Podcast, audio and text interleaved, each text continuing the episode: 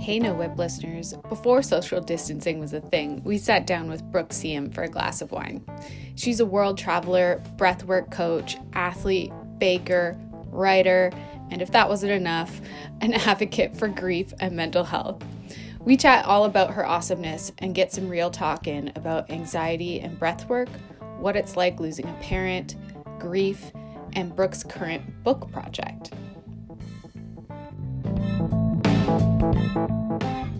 Cheers, ladies. Cheers.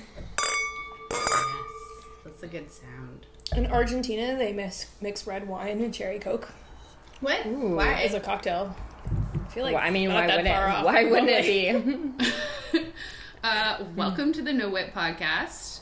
Today we're drinking not an Argentinian wine, sadly, but a uh, South Australian Shiraz from Yalumba.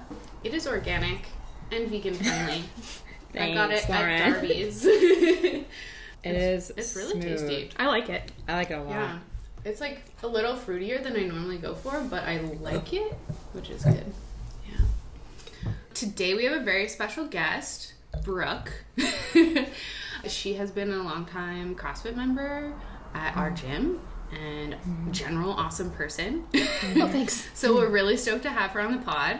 Sadly, Hillary is not here. She is living her best life on vacation in Brazil. So hey, Hill. We miss you. we miss you.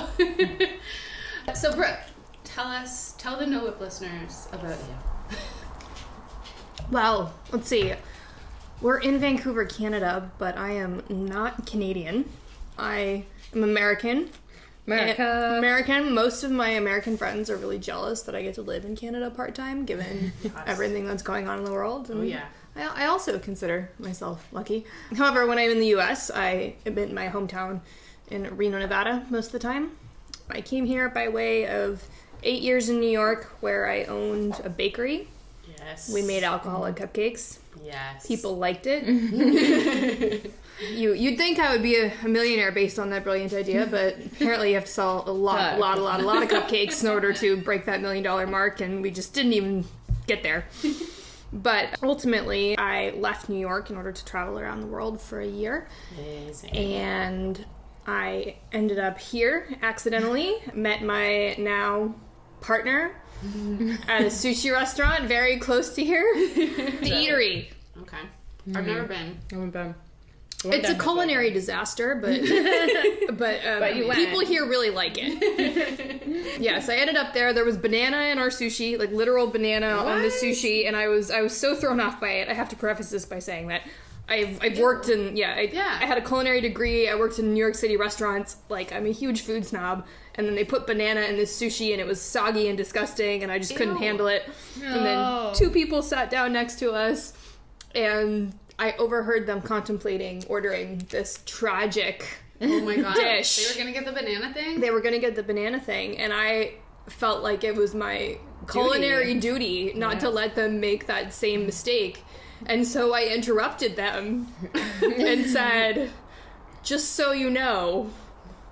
I mean, I'm, this was totally full of like douche canoe, you know, pompousness. but I said, just so you know, I'm a professional chef, and that's the one of the worst things I've ever tasted. And you should not order it. I can't let anybody else do this. Oh my god. And they ordered it anyway because at that point they were like, well, now we have to try it. Oh no. Flash forward three years, and I'm living with And one of them. Oh my gosh. So, but if they never invented that, you It's true. probably never would have met him or true. My So- life was changed by a terrible restaurant. But, but anyway, so yeah, that's why I'm in Vancouver. but I, I'm I'm lucky because my life has me. It's very fairly transient at this point. I pretty much have two homes. I do a lot of traveling in between. At this point, most of it's for work. Mm-hmm. But I've been lucky to go to a lot of places for pleasure over the t- over time, and so now I, I work I work from home. I'm a freelance writer, and I also do recipe development for a nutrition company. So Amazing. Some I've seen some of those mm-hmm. recipes. Like the ones with like where it's like healthy cookie dough. I'm like, uh-huh. uh-huh. uh-huh. made with sweet potatoes. So good. so good. So you're in Vancouver for a short time right now, and we are blessed to have you on our mm-hmm. podcast. I'm so stoked. but I mean, you've done so many things. You're like baker, chef, like Writer, business owner. Yeah, Like, former. everything, and you're only how 34. 34. That's amazing. Recently 34. amazing. Oh. When did you turn 34? In February. Ooh, are you a Pisces too? No, I'm an Aquarius. Oh. From early February. Oh yeah, Aquarius. Okay, well that was one of my quick questions. so I answered. As a professional foodie, what is your like one to die for food dish, whatever it may be, In Vancouver specifically? Or... anywhere in the world? Just like anything. Like if it was like gonna be like your last meal. Well, so one thing that like I think a lot of people misunderstand about people who work with food all day long is they think that all our tastes are like highfalutin and that we just want to put truffles on everything and want wagyu steak and all these things. But in my experience, my own personal experience, and also the just having been around these people for so long, we tend to want the opposite of what we work with. Mm-hmm. So so Kraft Dinner. Like well like literally i would rather go to someone's house and have them make me Kraft Dinner than have them like freak out about making me something Yeah, yeah, or take me to a super fancy probably mediocre restaurant because at the end of the day like i've Yeah. been very lucky to have eaten all around the world and eaten in amazing restaurants and Mm-hmm. what i've learned from all that is that I don't care what's on my plate. I care about the company and I care about the meaning and the emotion put into the food. So, Damn.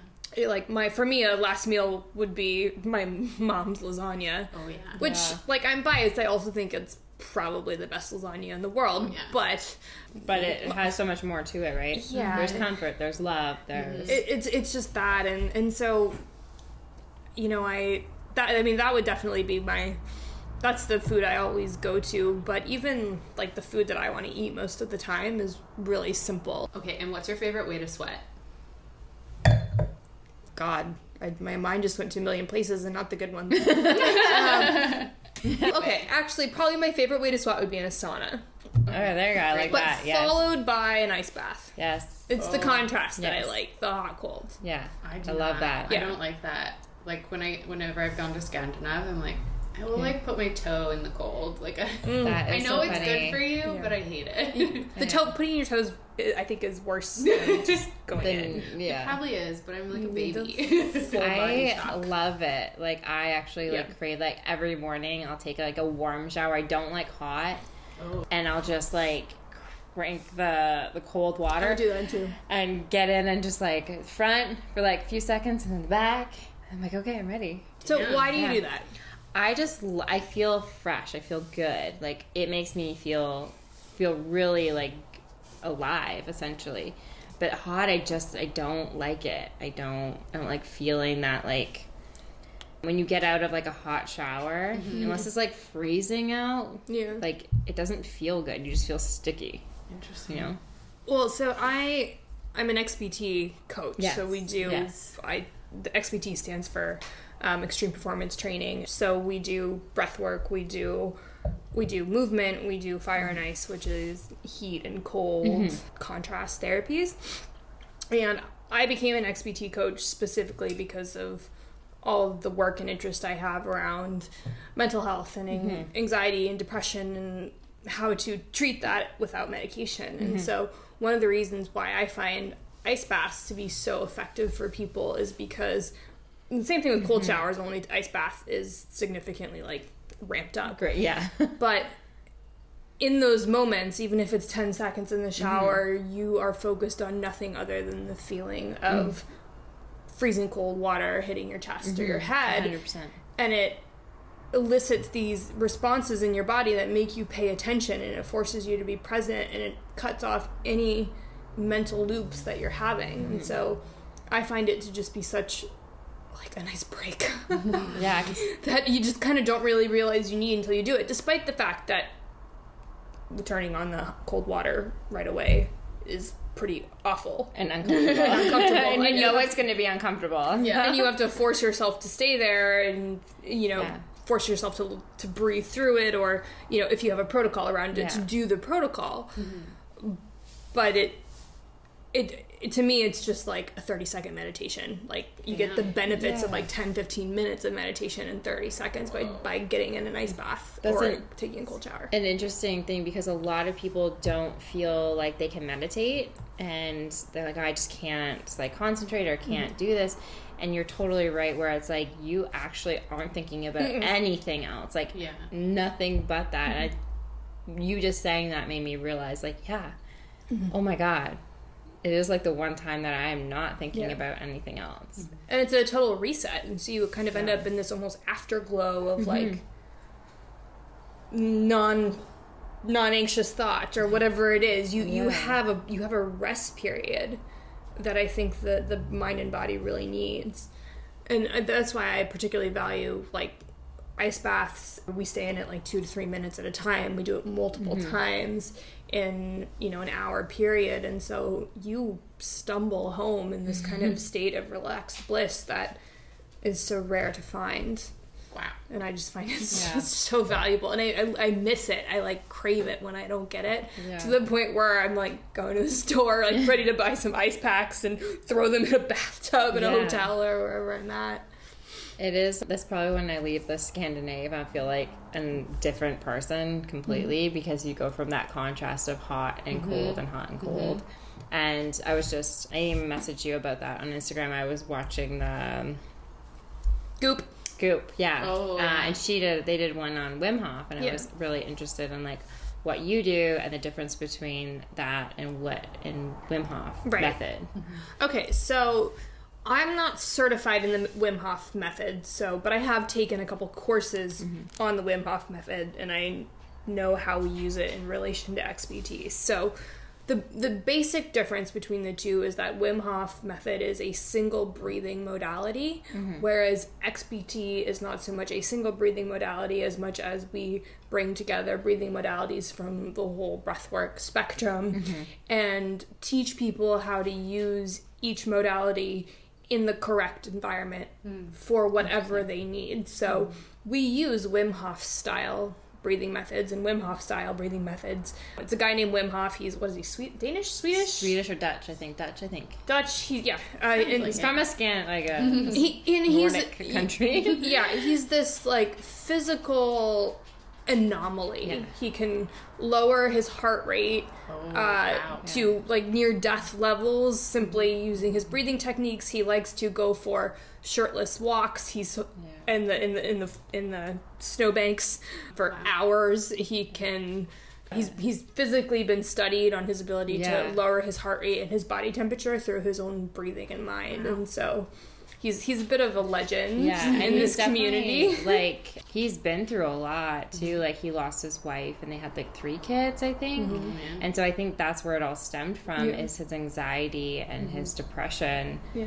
from from losing his wife and then having to raise three kids. So it's it is kind of Yeah. interesting to see that too, how that kind of goes full circle. That's so powerful. Yeah. Yeah. It can be like I didn't watch that Goop episode. Yeah. but, like I know It was really good. Nuts. Like if he can lower his body temperature and like heart rate that much. Yeah, it's it's crazy. Whoa. He's But- so positive. Yeah, he's he's he's just kind of he's kind of a magnet Yeah, of yeah. a personality. I follow him on Instagram. And Yeah. I'm just like, oh, I want to be your friend. Yeah, uh, for sure. But his particular breathing method involves breathing in and out of the mouth, typically the mouth, at a, at a very mm-hmm. rapid rate in order, in order to flush your body with oxygen and dump out carbon dioxide. So you basically it's oxygen saturate your body, which creates like it changes the blood gases in your body. And so what happens then is you feel a lot of physical sensations mm-hmm. that are very similar to really really high level meditation. Mm-hmm. And so some people find that doing the Wim Hof method can get them to a level of, in a meditative state that would take decades if you're trying to meditate. Um, other people just get a lot of energy out of it. Some people just, you know, find it just helps them go about their day to day lives and so it's a ve- it, i find i think it's a very useful thing to do but it's just one aspect of kind of xpt breath work because for example you would never want to do wim hof breathing before bed yeah. yeah. because you're going to be wired. Whereas in XPT, we can take breathwork techniques that we've gathered and, and taught people how to do and tell you, okay, if you have trouble sleeping, this is exactly what you can do Got in order it. to downregulate. Mm-hmm. Also, the biggest difference is that you know, I don't. Wim Hof himself may know a lot of the mechanics about breathing and oxy- oxygenation and CO two and the Bohr mm-hmm. effect and all the all the physiological ways that your body processes breath and why people, in general, in Western societies are so bad at breathing because mm-hmm. people are really really bad at breathing. But the Wim Hof method does not address any of that at all. So, mm-hmm. from my standpoint, kind of knowing more about breathing dysfunction and what it means to be breathe properly, Wim Hof to me seems like a modality that you use to get to a specific goal, but if you have breathing dysfunction, mm-hmm. it's not going to address that at all. Whereas what we do is help people reset their breathing patterns. So therefore when you're sleeping, when you're sitting at your desk, when you're mm-hmm. at the gym, you're breathing better, you're breathing smarter, you start understanding how your breath can also be the it can be the gear shift for your life. Mm-hmm. And then really in theory, suddenly Wim Hof becomes a lot more effective. Your Wim Yeah. Hof style breathing is going to be better because you're going to be able to do longer breath holds. You're going to be able to control the way your diaphragm and your rib cage is moving in a way that makes his practices more effective. Interesting. For sure. You must Yeah. work with so you work with like all sorts of different people to Mhm. like help them breathe for Yeah. different situations. Yeah, the people that I've worked with mostly have been people who are looking to calm.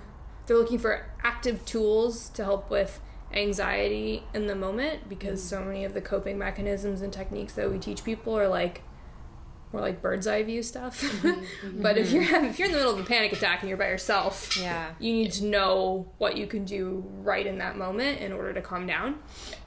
So I work with that, and then I also work with athletes who are trying to not suck wind during a warm up, which you go into any CrossFit gym and you've Yeah. got people panting like golden retrievers in the middle of a Yeah. warm up, and it's just it's not what's supposed to happen. Yeah. No, you're you're warming up. you only pant when you're going like ninety eight percent, like all out sprint, then you can pant. Yeah. In a warm up, it's No, like no. No.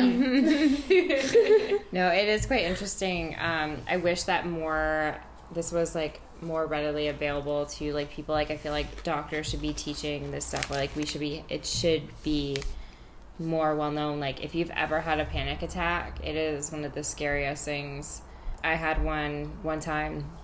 We were traveling from Wisconsin to Michigan, and it was like a blizzard snowstorm, and our bus driver swerved or stopped to like miss a deer mm-hmm. crossing mm-hmm. and we stopped and a girl behind me screamed mm. and it brought me right back to my accident. Mm-hmm. And i took a second and then all of a sudden i like went back there and i tried to break the glass to get out of the bus. Like you I- like thought you were I thought I was in that back situation. in that situation, and to me, that situation lasted a few minutes. It was like forty-five minutes. They had to like pull me. They had to drive off to the side, pull me out of the bus. Ambulance came. wow They had to assess like me, and they're like, she's actually having a severe panic attack. Like I couldn't, like I was breathing mm-hmm. so fast, and like I couldn't feel my body Whoa. and they had to like shoot me up with Ativan, mm-hmm. Mm-hmm. and I had to stay overnight, and and then they had to like I had to be on Ativan for like the week because I Whoa. would the potential of me going back into that panic attack was pretty li- like high, Yeah. so they had to keep you on like a low dose of Ativan. But it was the scariest thing because, and it was scary for everybody mm-hmm. around me. Yeah. And like one of my best friends who knew what had happened to me mm-hmm. knew it was like she was there and she was just like holding me mm-hmm. to try to like keep me from not hurting myself. Because once I got into the ambulance, I was trying to break everything, and that's when they were like, out of Yeah. van. Damn. Do you Yeah. remember that? I remember very like pieces of it. I remember trying to break the glass to get out of the mm-hmm. bus. Mm-hmm. I remember screaming, Yeah. like at the top of my lungs. Yeah. And then I just remember being on the side of the road, which was the mm-hmm. scariest part because that's where I was after the accident, and that's where I saw my mom being like Yeah.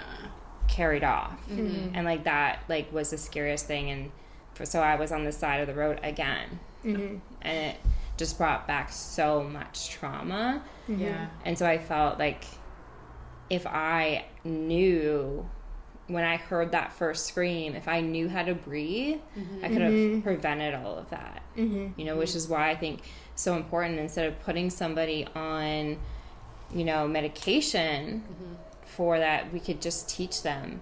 Yeah. Like instead of here's a prescription for this drug, hey, here's a prescription to go to this class to learn how to breathe deal with it. deal like to to actually have great tools in your pocket to Mm-hmm. to then be able to use for your life so then your life becomes a little bit easier yeah Well, if you think of a panic attack, panic attack, and you think of how you were breathing during that time, people effectively are going, oh yeah right? So, if you start paying attention, I'd be curious if you start paying attention to your breathing patterns throughout the day, and if you could almost plot where your anxiety ticks mm-hmm. up and how you're breathing at the time. Mm-hmm.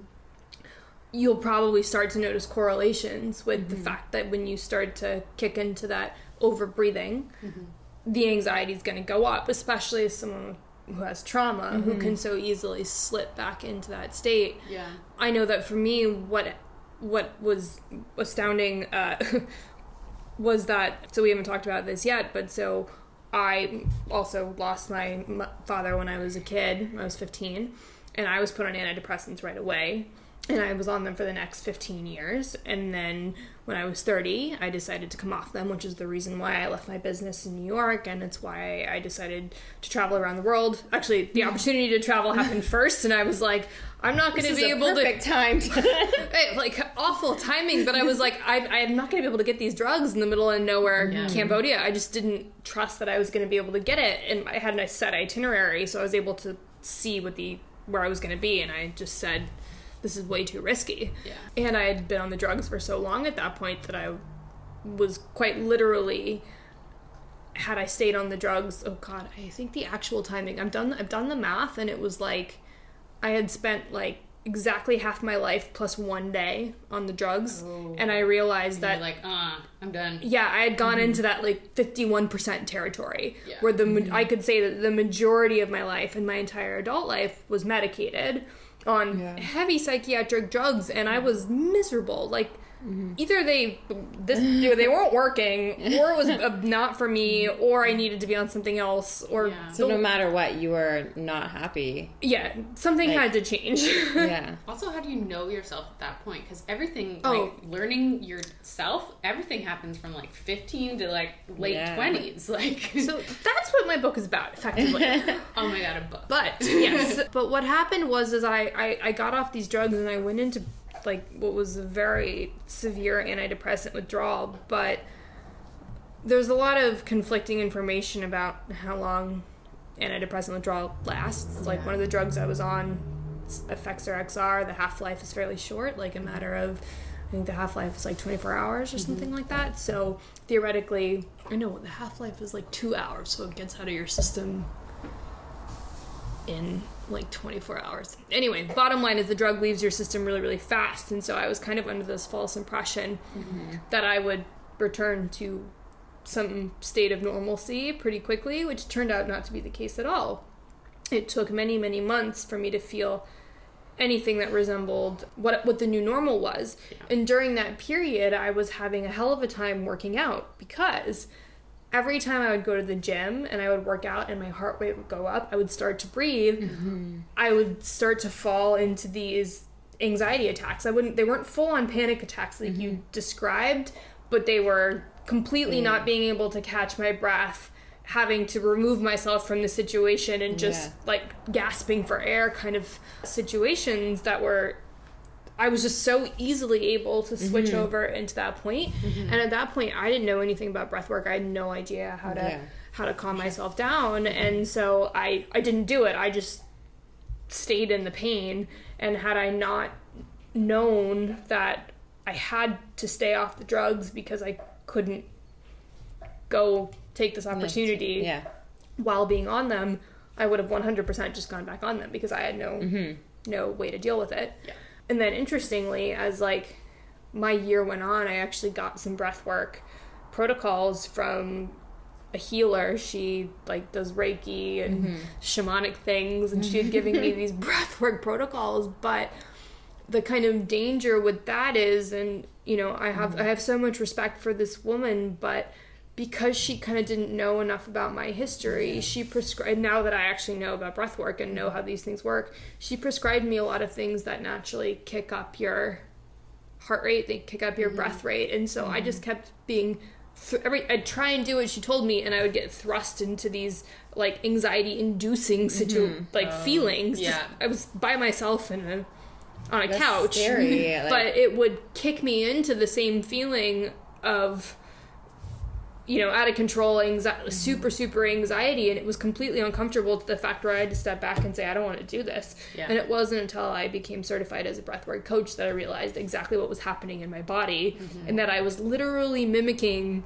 an anxiety attack or a panic attack on purpose Yeah, yeah. but had no idea that I was doing that, Yeah. and that by doing that, I was practicing how to Yeah. be really, really anxious in an instant. Yeah. And so, without kind of the full spectrum of information, I think people don't really understand how this can affect them, and sometimes it can actually be detrimental because we just tell people to breathe and they go, Yeah.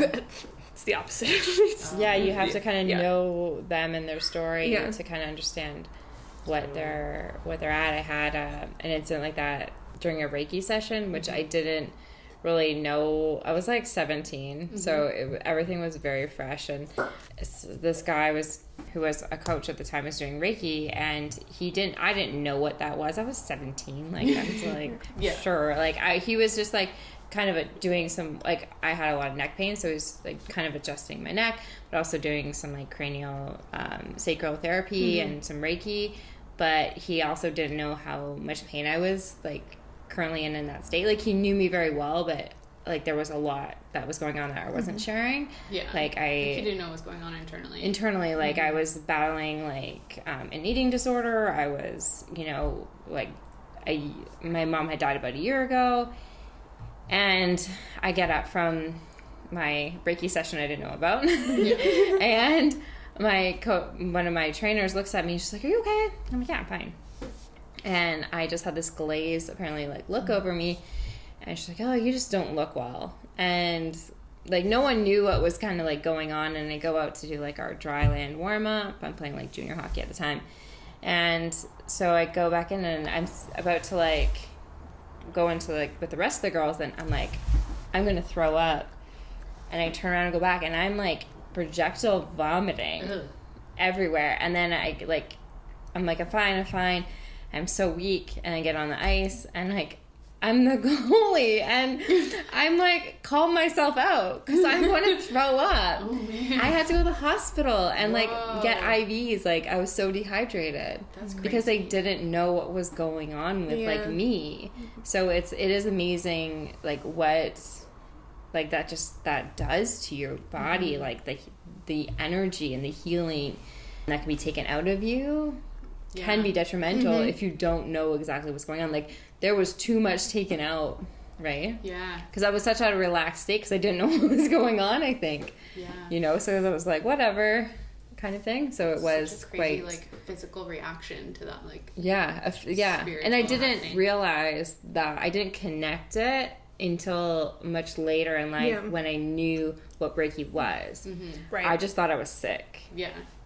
And Well, I think that illness is a manifestation of all the crap we have inside of us that has been Yeah. unreleased. yes, Mm. yes. So, So Yeah. you just like manifested it with projectile vomit. yeah, literally had to get that out now. Like, literally, it was like out. So did you feel my better after that? Like obviously I- felt like shit for a while, but then like Yeah, once I got out of the hospital, like I went home and yeah, I was like, I pretty, I think I'm, like, I was 17. I milked that for a while. like, I was like, Dad, can you get me like a soda, like a Vernors or whatever. But yeah, I definitely milked that for a day or two. Didn't go to school. I've never had anything like that. That's interesting. Have you had any like healing work done or? No, Oh man, no. we should do a session. We like, should definitely do it. we should have somebody come in Mhm. and do a session. You have to be careful though. Yeah. Yes. There are a lot of You may vomit. there are everywhere. there are also a lot of like kind of charlatans out Oh, there, for sure. people who you Yes. kind of just don't want in your No. energy field when you're that open. I don't want that in my, my brain. Get Yeah. out. Yeah. Yeah. when um one of our guests coming on in a few weeks, Paige. She knows what's up. She knows what's up. Okay. She's in Arizona. When we get when she comes out to visit, we'll get her in. She's worked with she worked in Afghanistan. Oh, Yeah, she does the like Reiki, Kundalini, like healing breath work. It's pretty cool. Super cool. But we should find somebody local too Yeah. and do something. Yeah. Have you ever done anything like that, Brooke? oh yeah. Yeah. All about it. All Do you know it. anybody here? No, I don't. I have my Reiki master in Reno that I go Mm-hmm. to whenever I need something. I've got got my astrologist and numerologist in Reno. Oh man. got all the things. Maybe we should go to Reno. Should come to Reno. You guys can stay with me. yes. Reno. Reno, here we come. Reno's a weird hub for spiritual people. It always it, well, has it been. is. It is too. Um, Reno and so like in Arizona, like those. Yeah, like, New the- Mexico. New Mexico. The, I think Yeah. it's just the force fields maybe that Yeah. are there. Yeah. Reno's a weird, weird, weird place. Mm-hmm. Weird place. I remember going to Sedona and we just went on a Yeah, hike, and then Sedona. there were people like hiking around looking for um like Vor- Vortexes. vortexes. Yep, and yep, I was like, I'm just down and like I've been told that there's a vortex in Reno, but I myself have not experienced or understood. I mean, I do think there's a vortex there, but perhaps not of the spiritual woo kind. Like other kinds of vortexes seem to exist there in ways that are a little bit less attractive. But Oh man. Oh, that's funny. But seriously. but there are people. But seriously, we're going to Reno. Yeah. I maybe you have to find it on like Friday the thirteenth on a full moon. Like maybe Mm-hmm. that's the only time it's available. So like this week. It's, it's not. It's all happening all the time. That's funny. So can I ask how you lost your dad? Oh yes. well, we were taking a walk in the woods, and he wandered off. Never saw him again. no. So he, my father died of pancreatic cancer. However, we did not know he had it. Oh. So. I'm an only I'm an only child. My mom and I were actually we had, took a trip to Italy to visit our family who was there, mm-hmm. and when we got a call while we were there that basically said you need to come home because my dad had gone in for what we thought was a routine ulcer surgery, mm-hmm. and when they were in the surgery, they found a big mass of pancreatic cancer that was blocking all the things. Yeah. And so he never came out of the surgery. So they kept him alive long enough for us to get home and say goodbye in the hospital. And then he got Whoa. eventually taken off of life support a couple days later. Whoa. So it was very fast and completely unexpected. Yeah. So unexpected. Yeah. How It's like such a thing that is like kind of like you know, there's like two ways like people go. It's either mm-hmm. fast Yeah. or it's like drawn out mm-hmm. kind of thing and that's kind of like one thing that was Yeah. essentially supposed to be you know you're supposed to find out figure things out and mm-hmm. that but that kind of happened so much faster than How did you lose mom or dad? My mom had ovarian cancer, and but she was like like we knew for a while. That's why I moved out here mm. was to like they found out because they had moved from Toronto to here to retire. Mm-hmm. Then my mom found out like two months later and was like, "Okay, I'm moving out there to take care of her." So there was a long time where she was sick, mm-hmm. and like she got better and then got sick again, and then it was like it was very drawn out and like like mm. you can't say like whether how you want someone to oh die. Oh, there's but, no like, way Oh, I'd take It's- quick. Yeah, like you always think like, oh Yeah. well, at least you had time to spend with your mom, and you're like, yeah, but but she wasn't herself, Yeah. and she No. wasn't happy, and like you think you're gonna figure all these things out, but it doesn't like answer any questions for No. you. It doesn't like they're i think they're both very equally shitty yeah, because Yeah, it was for their own unexpected for you, right? And you're just like, well, that I di- didn't say goodbye, and I mean, I said goodbye, but like, I don't know. I don't wish either Mhm. on Oh, anyone, gosh, no. but like, it has to happen at some point. I, I don't know. My aunt died of pancreatic cancer like after my father died, but in like a much more long drawn out way. I don't know. In retrospect, I'm as glad as a person can be that it went down as quick like as as it yes for that person Yeah. i Yeah. think to like you're you're happy that they're they were never in pain they Yeah. like um that but something that's so like for the surviving people Yeah. too can be quite hard mm-hmm. both ways you know mm-hmm. something that completely flips your world Yeah. you know 360 times 5 over again mm-hmm. Yeah. that's a lot and then also for somebody who's has to deal with you know watching their, their loved one in pain or going through that there it's equally as shitty and not comparable Yeah. you know It's hard. It's not hard Yeah. I think the worst part is just like watching them go through that and like knowing there's nothing you can, You- do, you can do. And, but you'll do anything. You're just like, I will make brownies at 1 a.m. Yeah. Like, I remember one Christmas making. Adam was came for Christmas, but my mom was in the hospital. But I like really wanted to make him um, challah because he always has challah with turkey and brie, and I was like, this is a great distraction. And I made three different challahs. 'cause, like, two of them. I was like, no, I have to make it. So I was like up till one a.m. Yeah. making challah. I'm like, you will do the craziest shit yeah just to like sure help in any way, like just to see a smile. yeah Yeah. Uh, yeah. Okay, so I have a question since we're talking about like, you know, the realness of all of this and not just all the shit that people expect.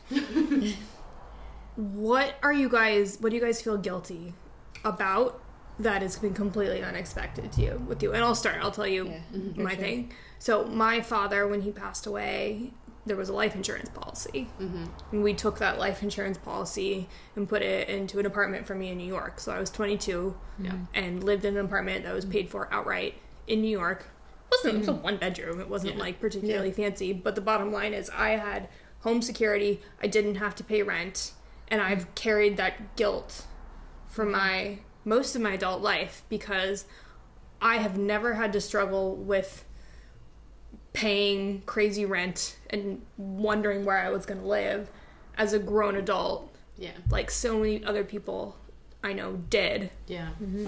for sure But it didn't it didn't come from this like golden plated Yeah. trust fund. It came from like losing my mm-hmm. father, but still there's just like the fact that I didn't earn it mm-hmm. has trickled over throughout my entire adult life and I'm still figuring out how to deal with that. Yeah. really hard Is that, I- is that more of like a money thing though, or like, like obviously you're guilty. You feel guilty because like where it's coming from, but It's because having that security and not wondering where I was going to live and knowing that I didn't have to shell out like way too many thousands of dollars a month in rent because I was in New Be- York because your father died because my father died. that's the only reason right? But I was then allowed to pursue creative like endeavors. endeavors that I wouldn't have otherwise been able to do that didn't necessarily pan out in a way that made me enough money to validate that I Yeah. own an apartment. Yeah. But you'll also think of like that stuff as a as a gift, I yeah, right? I'm, I I like that he like essentially like in a way I I totally get because I Yeah. have very similar situation. Like that was like almost essentially in an odd way a gift from him to be like, here, oh yeah. like, do your shit, like do Mm-hmm. you in the best way you possibly can. It definitely felt like the last gift he gave both me and my mother because it was also Yeah. security for her to know that I wasn't just living with some rando Craigslist rando, yeah. roommate in the Bronx. But Sure. it's just it's, it's just interesting to me like when we talk about grief so often we talk about the people who are left right because that is the people who experience Mm-hmm. Yeah, grief the are the grief, ones yeah. who are left and we usually talk about it in this like oh when you feel it and when you don't but Mm-hmm. the older i get the more complicated i realize the subject is Mm-hmm. because there's a point at which the pain is not how grief presents Mm-hmm. and it's the side effects of grief that kind of keep coming back and you know everything from the cliche but real well i had issues with my father so therefore i'm have some big blind spots in a relationship problem. Like Yeah. that's a real thing. But then also you know for me as an artist i've so struggled with the idea of money from so many different angles. And i so often wonder if it's because from a very young age i was able to literally follow whatever creative whim i had even though there was no guarantee that it was going to make me money because i didn't have the most major mm-hmm. expense to pay. Mm-hmm. And i often i think about a lot like whether or not that stunted me as like a human in this society mm-hmm, having to produce and be part of the world and and then there's then sometimes I feel like almost guilty for being grateful. That should be a new hashtag. Guilty. Guilty for being grateful. like Yeah. wait, I, I didn't it. have to spend all my 20s working in a cramped office like oh i'm so grateful for that but also oh damn the man like, it's just, it, it just feels like such a tangle in my Yeah. head and like the, these are some of the things i find that people who've not gone through direct direct grief Mm-hmm. Don't quite get when it's removed either Mm-hmm. because you know it's someone that they just didn't have a but didn't affect them in any way other than losing them as a person which matters a lot but when you get Mm-hmm. Yeah. finances and relationships Like, and all these things so involved much and more. taxes it's just like oh my god this is complicated yeah. It's so complicated. Oh my god. What would you say? I think, I mean, my dad's still alive, so I think there's a lot of guilt. I think two things. One thing is that I didn't use the time I had wisely enough because, like, when my mom was sick, like, we didn't know exactly when she was going to go, but like, we knew mm-hmm. she was getting sick and you could see her deteriorate, and that was painful. And I feel like, I feel like there's always that part of you that feels like there's not you haven't done enough but like i can't cure cancer so like mm-hmm. you Yeah. have to put that piece aside and say well i didn't do enough to like connect or say goodbye or be like this is what i'm going to do with my life or like Yeah. here's all the things you're going to miss out on let's talk Yeah. about them let's plan my wedding outfit that you're never Yeah. going to see. like and- yeah. and every time an event like that comes up i'm like man i should have talked about this with my mom or like i didn't use that time wisely enough because i was i almost feel like that was a gift I, that i squandered was like not using the time wisely enough Mm-hmm. but in that moment when she was sick all i was trying to do was like take care of her, her. and then take care of my dad and my brother because they were Mm-hmm. they were all living together uh, they were on the island and i was here so i would just like be there as much as i could Mm-hmm. so I was just trying to take care of them, and then like on top of that, like connection. I feel like that's what I didn't do, and I should have. But like Yeah. going back, I'm like I don't know how would I have done Yeah, it you- yeah. differently. mm-hmm. But I don't know. No. That's kind of That's just, always that thing that we are stuck with, right? That what if we did this or what if we did that or how would we have done this a little bit better? hmm You know, I think that Do that's you- the part of it. do you think people who've lost parents like we have are stuck in that what if loop more than other people I think so. Spec- yeah, definitely. I- I think, I think- it makes me think better about like current relationships. I'm like, okay, well, what if that person, like, you know, like mm-hmm. I definitely made this mistake mistake before. Well, I won't make mm-hmm. it again. I, right? Yeah. I feel like I worry a lot more about the people Yeah. I love. i find it paralyzing sometimes Yes. like I was literally in the so I was on the plane, and this is where I'm like, I need this breath work mm-hmm. because I I'm terrified of flying because I don't want to die, and I'm terrified of when my family flies or anyone I know Oh, yeah, flies. absolutely. Um, even though I know it's probably like the safest route, but I also know like in a car accident you could survive, but in a plane crash you probably won't. Yeah. so there's like that. Like I would rather have a greater probability of living with one limb maybe than not living at all. And, think I'm- we need to get you some game theory Yes. statistics. this is quite not quite right, but yes. but I'm sitting in my seat and I'm like, so one of my friends is dad is a pilot and he said the first seven minutes of a flight is the most critical and mm-hmm. also the last seven Yeah. minutes. This is me. But first seven minutes. I set my my literally. I hope no one saw me because it looked like I was activating a bomb. And then I'm like literally I'm so stressed out inside and all I'm thinking of is I love EJ so much. I don't want to lose him. I don't want him to lose me. Mm-hmm. like I'm just like I have so much love that I can't I can't go. Mm-hmm, mm-hmm. And so I'm so stressed about flying and I worry about everybody else. I worry about when he drives somewhere if he's going to come home. Mm-hmm. And I think that's what we as like somebody who loses somebody feels all the time. Like a constant. I sometimes I'm at the corner of an intersection and be like like I, I play me getting into a car accident mm-hmm. because it's like what constant's what I mm-hmm. know. Mm-hmm. Yeah. sometimes when Adam's like late because he's never late, I'm like, oh my god, is he okay? He's dead. like for sure. It's like worst happened. case scenario. Yeah, and he's like, my phone dead. I'm like, oh, Oh, that's it. That's it. I'm okay, I swear. Yeah. but it does become like paralyzing. Yeah. and makes you You're think like, like I'm over worrying for sure, but I don't know. There's a cause, like there's a reason you're over worrying, but can I make this easier on myself? Mm-hmm. You know, because it's sometimes it is so hard, and you like you're you said exactly perfectly. It is paralyzing. yeah. but yeah, I think one of the two for me, like, oh, very much similar to you. Like, I came into money. I've never really had to worry about money.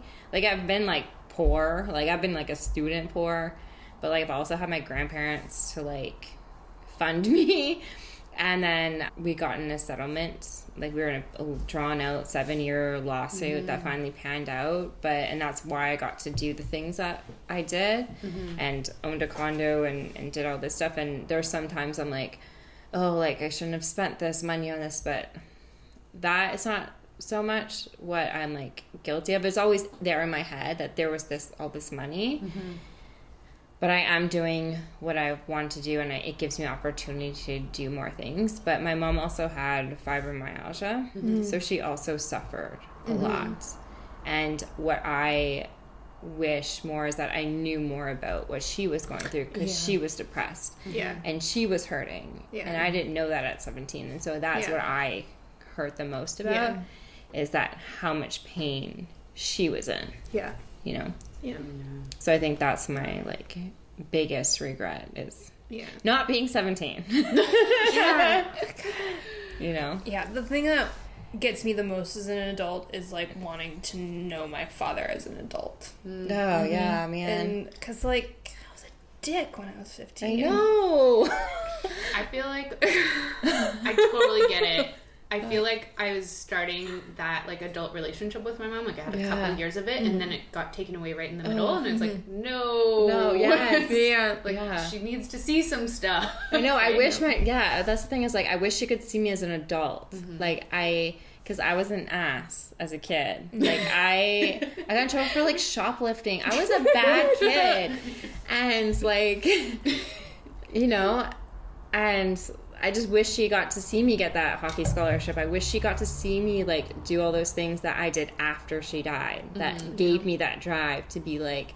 I'm gonna be a better person because of you, Mm-hmm. and I wish she got to see all that. And that's what kind of sucks is like we don't get that opportunity as an adult to have our relationship with the person that means so much to us. I also don't think I would have turned out as well had too. my Yes, father not 100%. died. Like I, I 100%. wasn't shoplifting, but I, I definitely wouldn't be as interesting. I don't think I'd have the push to, 100%, to do yeah. things that are different in that matter and to kind of have had that vault to maturity so quickly that it makes you think about things differently. For sure. But I think there's something about people with like trauma and just pain. There's something about us essentially that is so interesting to people mm-hmm. and gives us creativity and gives us like there I it's almost like a superpower that we have. Mm-hmm. This like intuitive side and this also like creative side because we have felt so much. Mm-hmm.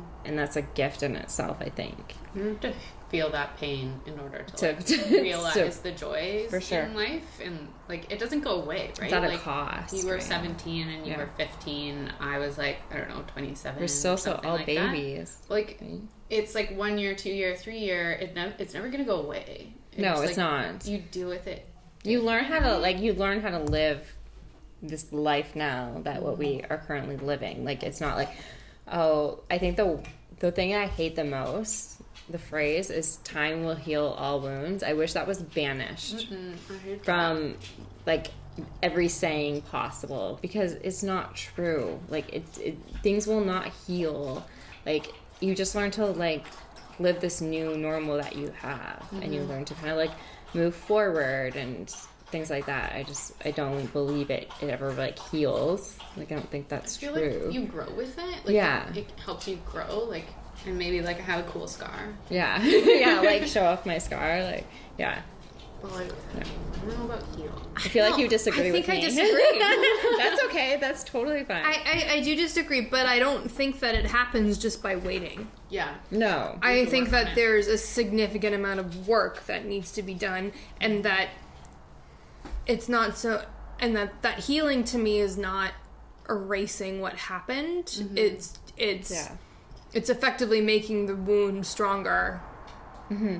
I guess for me, or, or it's, it's, it's, healing the wound. Like it's more of a scar. It's making it Yes, stronger, the- but so the the skin is tougher there. Yes. Yeah. You don't you don't. It's not that it not never goes away, wound. but it, it doesn't it doesn't hurt all the time yes, anymore. yes. Mm-hmm. So I can get on board with that. But I feel like gently saying like from general public, it's like oh like time will heal all wounds, like you'll be fine after a while. Like I don't like I feel like the phrase is just so general. Yeah. and that's why I hate it so much. Yeah. so it's kind of one of those things that it's like, yes, you're uh, like I agree. Like yes, your your that scar is going to get thicker, and your skin is going to get thicker, and you're going to be more resilient, and things don't hurt all the time as much. Like it, do, it definitely doesn't hurt like it did like a year after every day. Like you know how you feel that.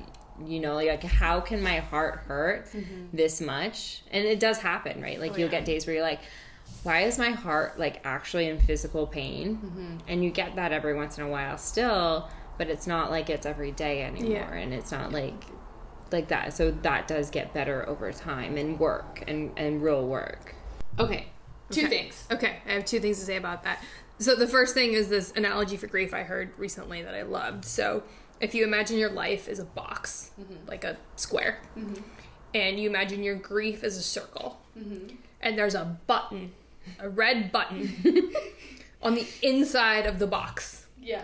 And when the circle's really big, when the grief is really strong, like the thing has just happened, if the circle moves around even a little bit, it hits the button. Yeah. And that heart hurting thing yeah. is just like going off all the time. You go to the grocery store, it goes off like Yeah. all the time. Yeah. But over time, the circle gets smaller mm-hmm. and the circle becomes freer mm-hmm. in the box. So mm-hmm. it's still all moving around, but it doesn't hit the button as frequently. But when it does hit the button, It it, the button. feels just as strong yeah. as it Yeah. did For when the circle was really big. Yeah.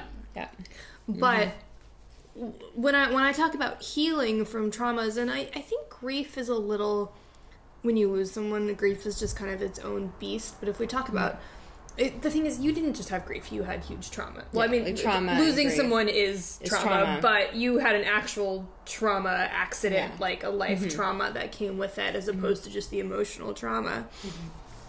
So it's even more intensified, I imagine. But to me, like, if you had something happen to you as a kid, whether or not it's something super serious or something that wasn't objectively serious, but still But imprinted big area. on the kid that sure. affects you long term, like, I do think it's possible to heal those wounds to an extent to where you can look back in an objective way and say, this thing happened, but it no longer is manifesting in my current life. yes Uh, yeah But what I think happens to people a lot of time is that they think if they just kind of push it away and they never deal with it and they do the work, time will heal all wounds. But what happens is the pain and the trauma just manifests in a hundred different kinds of ways, Ways, whether yeah. or not it's illness or addiction or Yeah, fibromyalgia or whatever it is. And people get confused because they think it's a physical ailment. They think it's somebody else's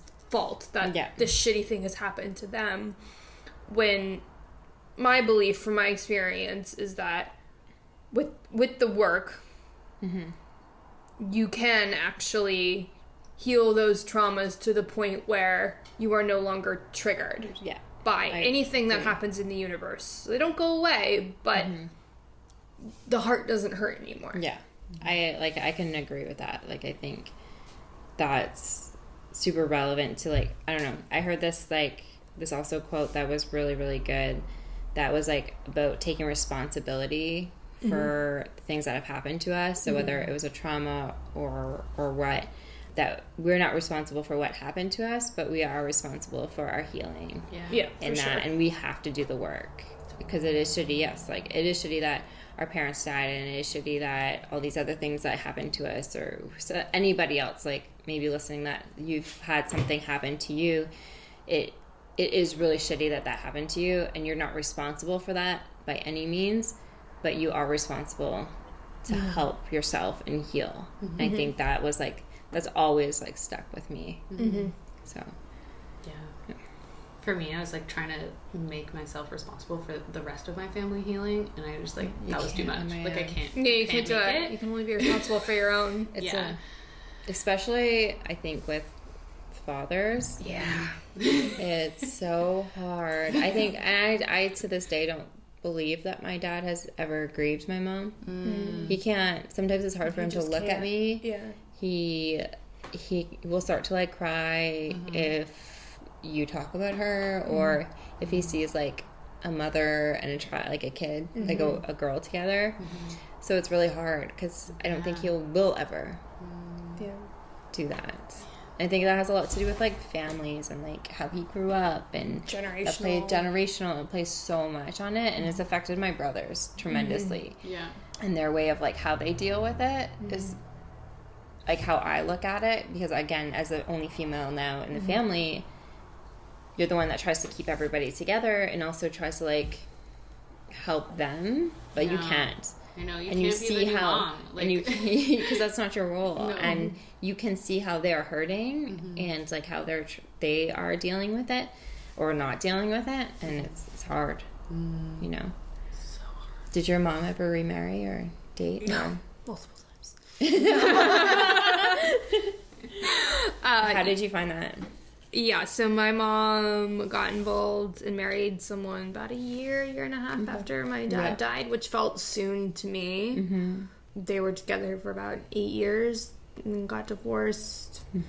And now she's been with someone for about, God, almost like 10 years. okay Um, they didn't get married, but they're But they're together. together. Yeah, I you know, I think my mom and I are cut from different cloths when it comes to relationships in general, and a lot of it's generational. Yes. sure. Uh, but at the end of the day, I probably didn't give any of these people the break they deserved. for sure i can agree with you Because I, you know, I could, I could, I could find a whole bunch of cliches and fits that I threw about you not being my father. But like, I don't think anyone was ever trying to be my father. I don't think they wanted to be my father. I was just, you know, I was Yeah. in pain and being a jerk and wanted the world Okay, to so I'm- revolve around me. i'm not the only one here Yeah. oh yeah, that's the struggle. Like, Yeah. I, I you're kind of going through that now yeah, like you want your mom or dad to like be happy, and you think that they deserve that. So like I don't know what my mom and dad talked about, Yeah. but I assume that they talked about the future and like if one of us dies, like are we okay with whatever? Yeah. I think that's a good conversation every couple should have. Yeah, yeah. so I assume that was like cool with them, and I think my dad should be happy and not alone.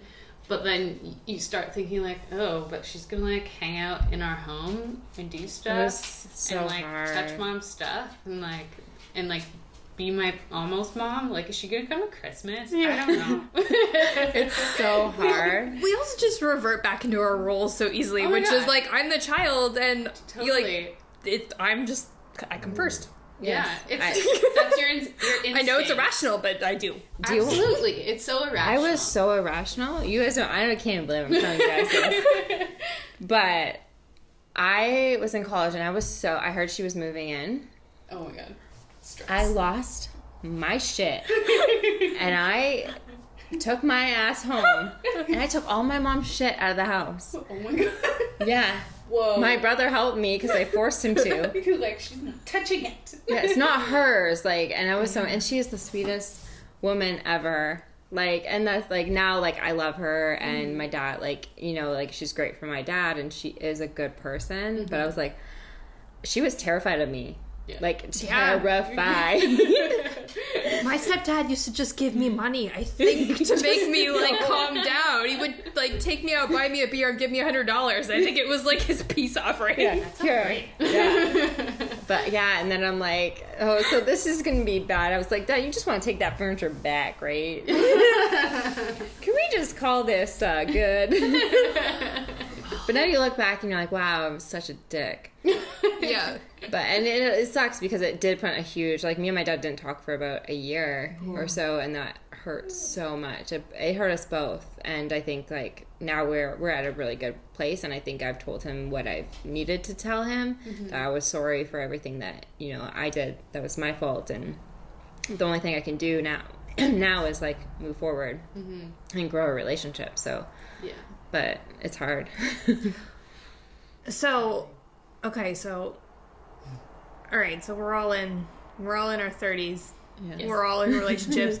I just to just to continue on the weirdness of like having an understanding of this this experience early on in life. three of right? us in a room. Okay, so I had to meet with a lawyer a couple weeks ago in order to figure out what to do with my will and estate and answer all of these questions about like what happens in the event that everyone you know is dead and you're dead.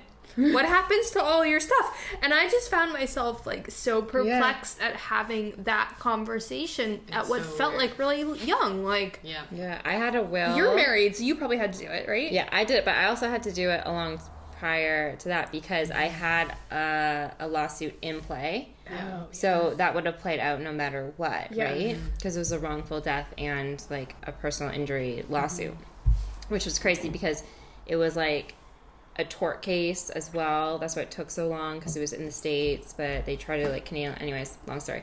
But I had a will when I was nineteen. Wow. You're like, and Susie gets my makeup. Yeah.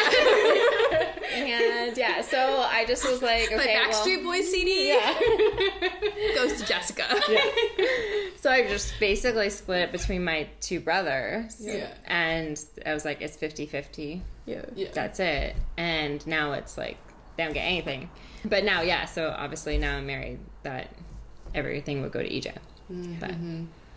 But But that was a weird conversation. It was. It was that my grandma took. My, honestly, I was very lucky. I had amazing grandparents, which was my mom's mom Yeah. and her husband, and they were very financially like savvy, like mm-hmm. very. So they always made sure like I had everything I needed. They made sure like I had like made sure I was putting money in investments and things like that. So I was very lucky that way, and like she's like, "Hey, we're going to go get you a will and stuff like that." Where I think, but that also hurt. I think my dad, because my dad didn't ever mm-hmm. like teach me how to do that stuff, and I think he mm-hmm. wanted to, Yeah. but was also preoccupied by a lot of things. So there is such a money is such a conflicting, weird thing weird that you don't want to talk about, but needs to be talked about, kind of thing. Yeah.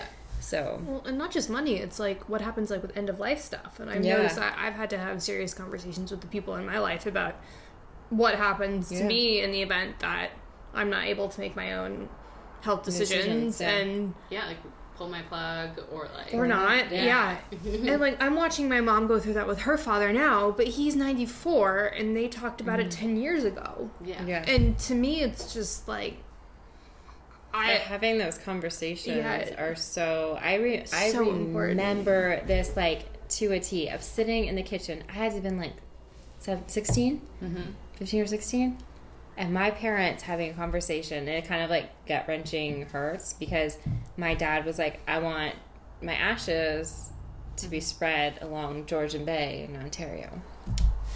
My mom literally was like I don't want to die. Oh. And she's like, I don't want to talk about it. yeah. And I'm just like now looking back at Yeah. hearing that, I'm like, oh my god. Yeah. But the crazy thing is, and I, I've told you about this. Yeah. My mom went to a psychic January 20th Mm-hmm. To know before. t- nine It was like nine days before. before she died to ask the psychic, and I have the psychic's name written down in her address book, Mm-hmm. if we as children will be okay. Mm-hmm. Like she knew, she Yeah. knew, and she was ready, and all of these things, but it's still kind of like, oh my god, Yeah. kind of crazy, right? Yeah. But yeah, they. I remember them talking about what they wanted Mm-hmm. mm-hmm. to do, and I remember like listening to mm-hmm. it. Mm-hmm. So yeah, it is so important, and Nisha and I talk about that all the time. Yeah. like we I talk gonna about say, it. have you guys had conversations? oh yeah, with I feel people about it? because I I wasn't the executor of my mom's mm-hmm. will, but my dad officially was. But like I did it. yeah, yeah. You say, yeah, I feel like to me, I'm really good at compartmentalizing the like paper shit, Yeah. like mm-hmm. all that. because that's how your brain works. That's exactly how my brain works. That's like something easily for me to distract my mm-hmm. brain with. for me, it was harder to have the conversation of like, and we had to have the conversation. Adam, if I die, I want you to be happy, but it's hard for me to say. I'm okay if you date. like I'm it's a really hot the hard bitch right forever. like you know, like, sure. I want to blow up doll of me in the corner. and you will be in a relationship with that. forever. I know it is. It is hard to like Yeah. have that conversation. And Of course, like if I die, I would want EJ to be happy. I honestly don't like. I don't know. I don't think. I think he would stay single for a long, long time. Oh yeah. He's just. He is like that. He is loyal to like a fault. Yeah. Almost. But I could be wrong. There could be some lucky lady out there. But yeah, we, we do have those conversations. And I do think it is easier for men to get into a relationship after that than it is for a woman. I'm most generalizing. But Hmm. Interesting. I don't know But yeah. what I would do. I feel like I'm more like EJ. I'd be like, no one's gonna be as good. yeah, yeah. and I would, that's like a lot of times I hear when people remarry, it's the opposite of who they, Yeah. Oh really? they had. Yeah. Hmm. Huh. They're like completely different than the person that they, they had married. Yeah. It's interesting. Interesting. Interesting. Yeah. so everyone should have a will. Have a will. Yeah. Have the hard conversations now because Yeah. it's going to be harder if you wait too long. Yeah. And I don't have kids either. Yeah. Yeah. so that makes So it even. Yeah. I just assume that gets way more complicated. I mean, you do have a fur baby. yeah. Rex, you get everything. yeah, you just give Rex everything. Adam gets He totally knows what to do with it. On a lighter note, Brooke, what are you doing now? I hear you're writing a book. I well, yeah, I've actually finished a book. What? Um, so my book is currently out with agents, and I just sit and wait for them to decide whether or not they like me, which is you know fantastic. Book Ah. is like that, right? Yeah, this is my second book. The first one was easier because it was a cookbook, so it wasn't nearly as emotionally oh, for sure. trying, and we we already had an agent, and Yeah. it was I- just easier. I read something that you said about it needing to be out into the world. Can you kind of like elaborate? on Yes. So I thought it was really like good and deep and good.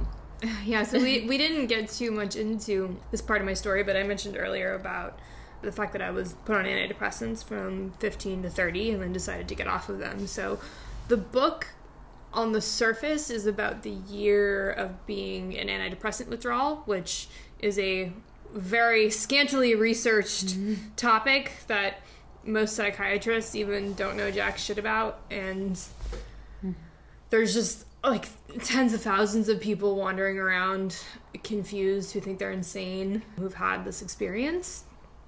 So on the surface the book is about that, mm-hmm. but at its core the book is really about what happens when medicated children grow up and begin to question the choices that their parents made for them. Mm. Because I was one of, you know, I was medicated in 2000, somewhere on the cusp of 2001 and 2002. We, mm-hmm. The records have since been destroyed mm-hmm. and we can't remember the exact timeline, but we know it was around then. And so Prozac was became generic. There's a generic Prozac that came out in 2001. They were just started to medicate kids in around that around that time. So mm-hmm. I was I was one of the first generations to be pumped up with all of these drugs and because there haven't been any truly long-term studies mm-hmm. on long-term antidepressant use and what happens like antidepressant withdrawal after long-term use. Most of the antidepressant withdrawal studies are from you know they last 4 to 8 weeks. They're from people who've been on the drugs for a few months to maybe a year. They're, we're not talking serious long-term. 15 years. and especially over developmental time. Like i Yeah. went through puberty under these drugs and every single decision I made was made through the lens of these of, of these drugs. And when I got off of them my world just exploded because as you mentioned earlier like I, I had no idea who I was on the most basic level. Like it wasn't even existential. It was straight up like yesterday I used to like to listen to this kind of music and today it makes me feel like my ears are bleeding. Like what kind of music do I like? I couldn't wear the same clothes because it felt like the the fibers were scratching my skin my eyesight changed my taste buds changed Insane. and then the mind the mindset changes on top of all of that as well so it was just this entire reorganization of who I thought I was. Mm-hmm. And so the book is about that, but it's also about going back through the reasons why I was medicated in the first place and my parent, my mom's thought process at the time because you know, my mom has always been I mean, she she's my favorite person and she's my best friend and we have that relationship now, but in getting off the drugs, we kind of had to go back through and figure out like Deal with it. yeah, now that we've seen the consequences of this, you know, effectively, do we regret it? Um, and I never felt any sort of ill will towards her at all. But what I learned throughout the process of writing this book was I got so much more of her history. I got more of my dad's history. Mm-hmm. I learned much more about who they were as people that led to them being effectively ill equipped to handling the situation I ultimately was in. And so the book ends up being about the process of forgiving them for their own lives mm-hmm. uh, mm-hmm. as well. So, and it's about taking control and having to make my own choices and make my own decisions and learn how to heal myself while all this was happening. And I was traveling around the world at the time, so it's like taking place in Thailand or Cambodia or whatever. So Crazy. it, it, it was uh, a really interesting. it, was a, it was a hell of a year. Absolutely.